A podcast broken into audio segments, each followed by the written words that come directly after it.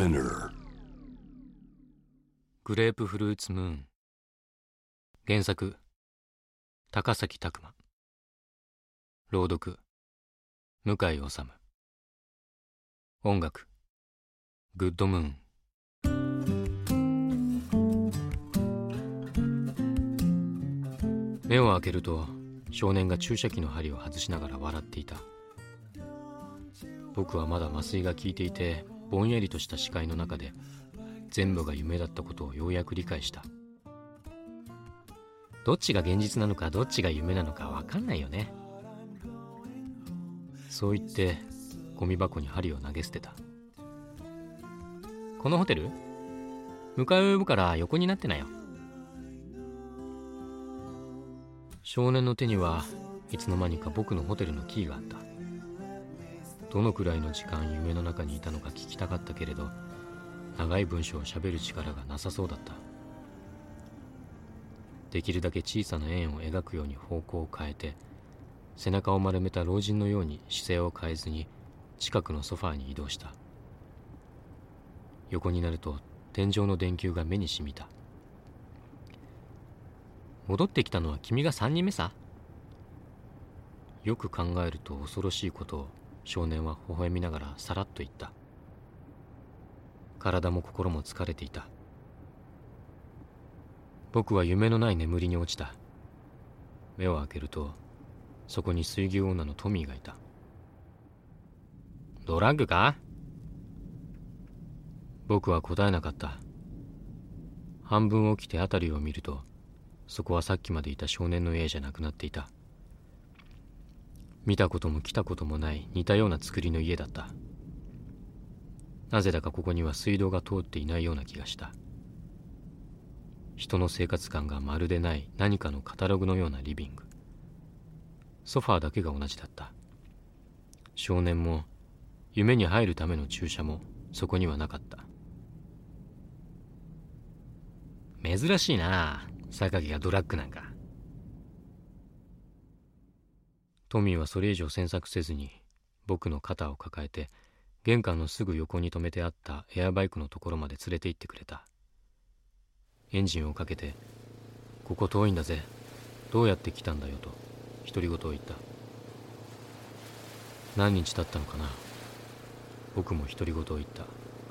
一月探したぜ。トミーがまた独り言を言った。エアバイクは海岸沿いの崖の上を飛ばした。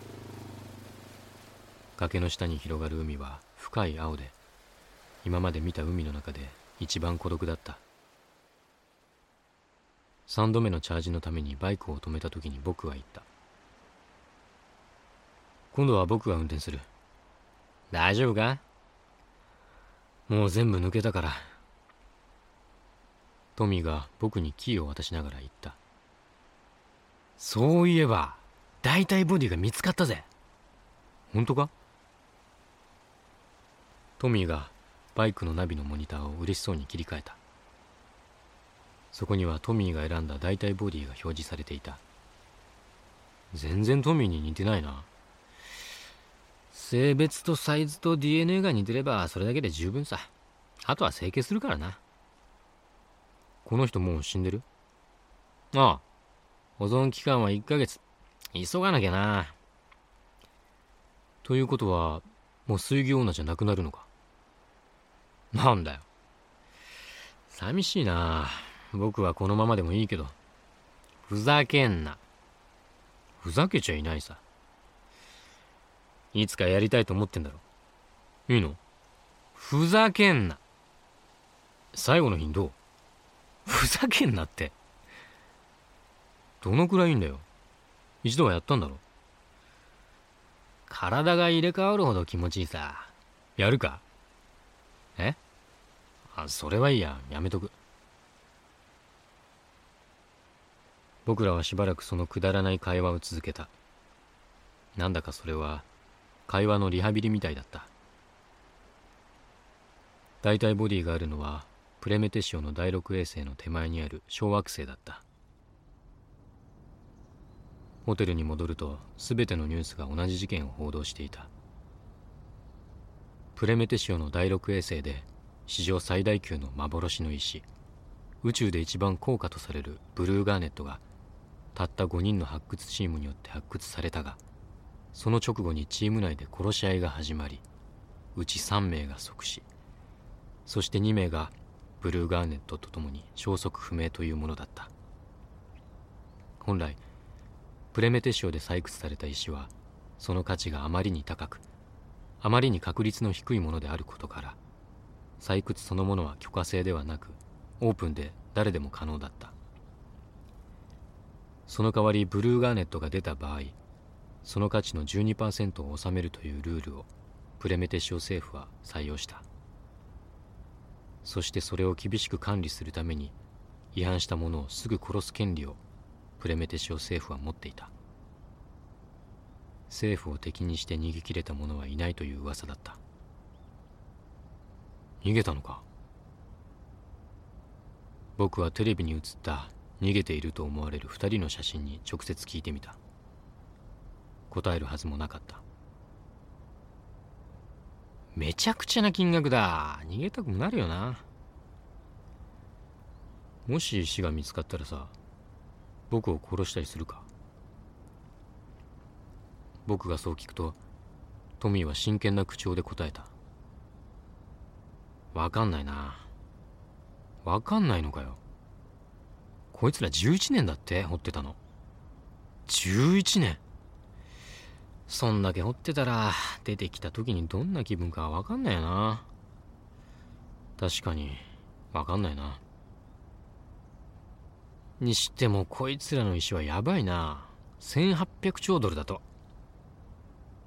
どんな金額か見当もつかない。分けたっていいのにな。たくよくってな、よくわかんねえな。シャレか？じゃない。シャレだろ。もう一回言えよ。嫌だ。僕たち何年くらい掘ったら石見つかるかな。さあな。一日で見つかるやつもいるし、一生かかっても見つからないやつもいる。掘るのをやめたそのいっセンチ下にブルーガーネットがあったりしてな。うんさ。うんか。僕がうんという言葉に少し途方に暮れたのと対照的に、トミーは前向きにその言葉を使っていた。大体ボディはだいろく衛星のすぐ手前にある小惑星の闇病院に安置されていた。トミーは病院に着くだいぶ前からかなり舞い上がっていた。その証拠にずっと鼻歌を歌っていた。それは僕らの学校の校歌だった。ろくに通っていなかったから、そうだと気がつくのに時間が相当かかった。オペルームは陰気で安っぽいブルーのビニールに囲われていて、トミーの陽気さだけが浮いていた。横のビニールの囲いの中から白い足がにほん見えた。その命のない肉が陰気の原因に見えた。本当は腐敗を避けるための消毒液の匂いのせいかもしれない。この体がこれからのトミーになるのだろうか。僕は好奇心を抑えることができなくて、ビニールの囲いをほんの少しめくってみた。全裸の若い金髪の男がいた。正気の全くない顔の中心で、目と口が開いていた。というより、閉じていなかった。腰のあたりに銃痕があった。誰かに撃たれて死んだのか。やけに大きな正気が、ぐにゃりと居場所をなくしていた。トミーのやつ、ラッキーだな。闇医者は、オペはななじかんほどで終わると言っていた。脳を入れ替えた後に全体の神経の整合性をとって遺伝子情報の書き換えをする。最後に顔を整形して終わる。ほぼ機械任せの作業らしかった。全身移植は基本的に禁止されている。犯罪に多用されることと、全身移植を目的にした組織的殺人が横行したせいで、倫理的に認めるわけにいかないと法がそれを禁じた。けれど究極の医療行為として交通事故で選手生命を奪われた有名なサッカー選手がチームが費用を持って老いの体を手に入れたりしていた。もちろんそれはゴシップの的にはなっていたけれど、なんとなくうやむやにされていた。僕はななじかんもここで待つのも退屈だし、この消毒の匂いが自分に移るのも嫌だったから街に出ることにした。街は寂れていた。小さな雑貨店と道端に壊れかけのベンチを並べた飯屋があった。僕はそこで生温かいビールを飲んだ。店の親父に氷を出すように言った。出てきた氷が汚れていたから入れるのをやめて下に捨てた。あっという間に溶けた。退屈な街だ。店の反対側にある小さな電気屋の入り口に女が座っていた。じっと見ていると小さな箱を持って近づいてきた。タバコある？僕はポケットからタバコを出した。ライターを出すと女は首を一度だけ小さく横に振って僕のあげたタバコをポケットにしまった。僕はライターをしまった。あんたもブルーガーネット？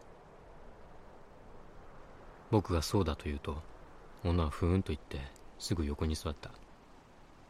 いいもの売ってあげる。何？探知機。女が渡してきたのは何かのおまけのようなチープな作りの懐中電灯以下の機械だった。ブルーガーネットが出てきたらビービーになるわ。これが？探知機？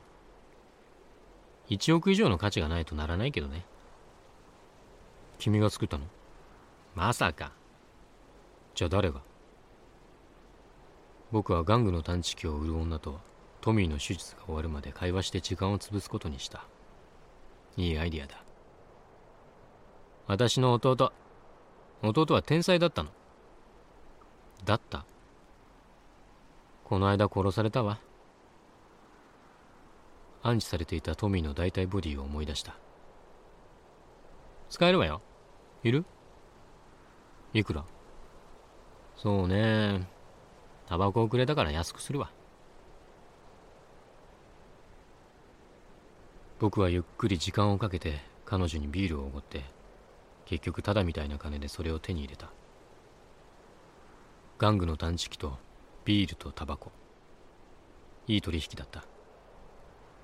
彼女は酔うと可愛らしかった。黒い肌の汗って悪くない。そう思った。彼女のおかげでななじかんはあっという間だった。戻るとちょうど手術が終わるところだった。使い終わった水魚女のボディは防腐処理のためにすぐ次の部屋に運ばれた。水魚女のボディは宇宙でも貴重で高価なものだった。だから手術代はほとんどタダで済んだ。トミーの方の箱の蓋が内側から開いた。トミー本人が中から開けた。軽すぎて馴染まないな。僕は爆笑した。何がおかしい？トミーはあまりに笑う僕に不安になって体中をチェックした。なんだよお前その顔。仕方ないだろ。昔の写真がなかったんだよ。トミーが整形の参考に使ったのはじゅうごさいの頃の写真だった。若すぎ。懐かしいな。うるせえ。トミー、年上にタメ口聞くなよ。うるせえ。僕はしばらく本気で笑い転げた。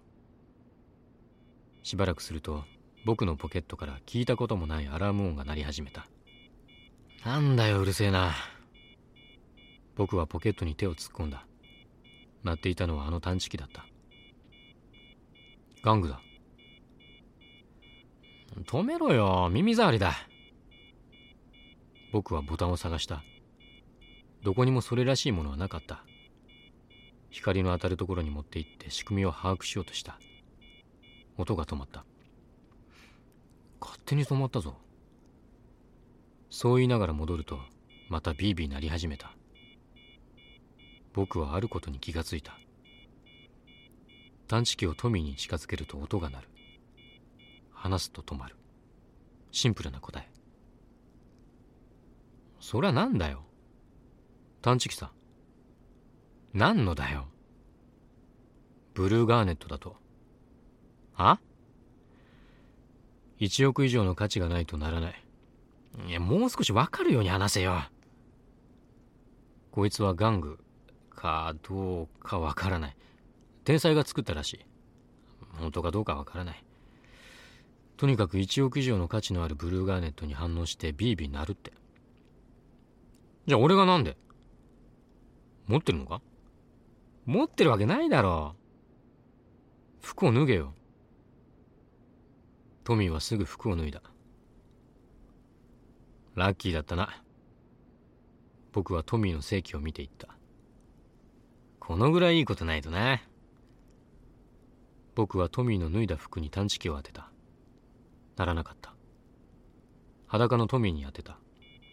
鳴った。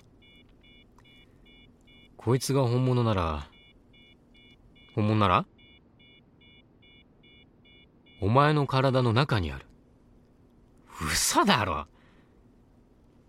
こいつが本物ならだ。早く服を着ろ。トミーは僕が何を考えているかすぐ理解した。素早く服を着て周囲に思い切り注意を払った。なるべく早く何事もなかったかのように、誰にも何も悟られないようにここを立ち去るべきだ。このことは二人だけの秘密にしておくべきだ。隣の安置室で物音がした。警戒すべきサインの音だった。機械の箱の奥に身を隠した。バンと乾いた音がした。中性だと気がつくのに時間がかかった。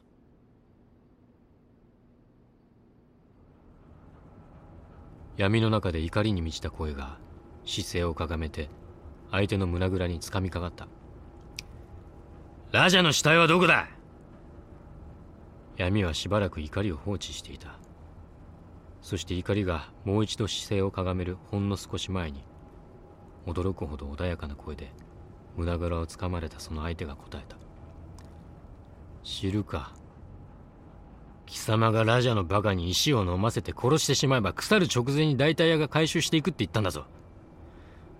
予定より早く回収された。なぜだ？怒りがその怒りの質を少し変えた。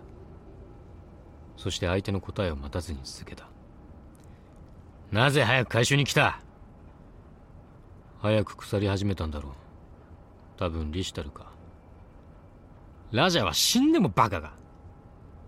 下手をすると。下手なんかするな。せんはっぴゃくちょうだ。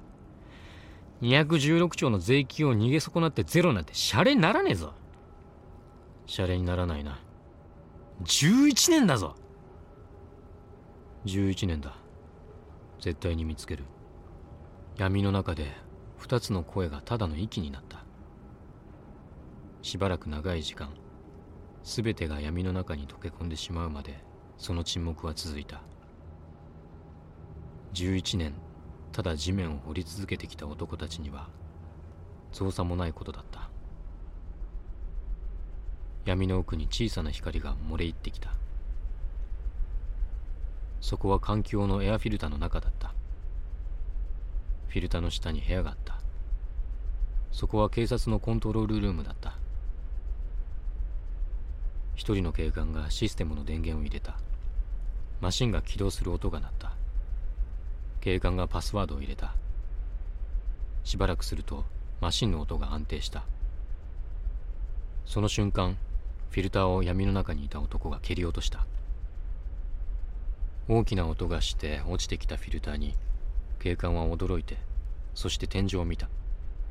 その瞬間、闇の中にいたもう一人の男が銃を撃った。一発で警官がモニターに突っ伏した。フィルターを蹴り落とした男は乱暴にデスクの上に飛び降りてモニターに向かった。死んだ警官を横に蹴り飛ばしてモニターを操作し、データを開いた。あのバカどこ行きやがった。あのバカはどこ行きやがった。あのバカはどこ行きやがった。貧乏ゆすりをしながら乱暴な男は次々にファイルをめくった。いた。どこだ。小惑星だ。近いな。いつ運ばれた。みっかまえだ。急いだ方がいいな。あのバカもう一度殺してやる。穏やかな男と乱暴な男は再びエアフィルターの中に戻っていた。隣の安置室で物音がした。警戒すべきサイズの音だった。機械の箱の奥に身を隠した。バンと乾いた音がした。銃声だと気がつくのに時間がかかった。もう一度銃声がした。何かが倒れる音がした。トミーが言った。やばいな。この石を取りに来てる。間違いない。ごにんのうちさんにん殺してるから、やばいやつがふたりそこにいる。どうする。逃げるしかないな。走れる。相当若返ってるぜ。僕らは裏の窓から静かに飛び降りた。そこは少し高いにかいだった。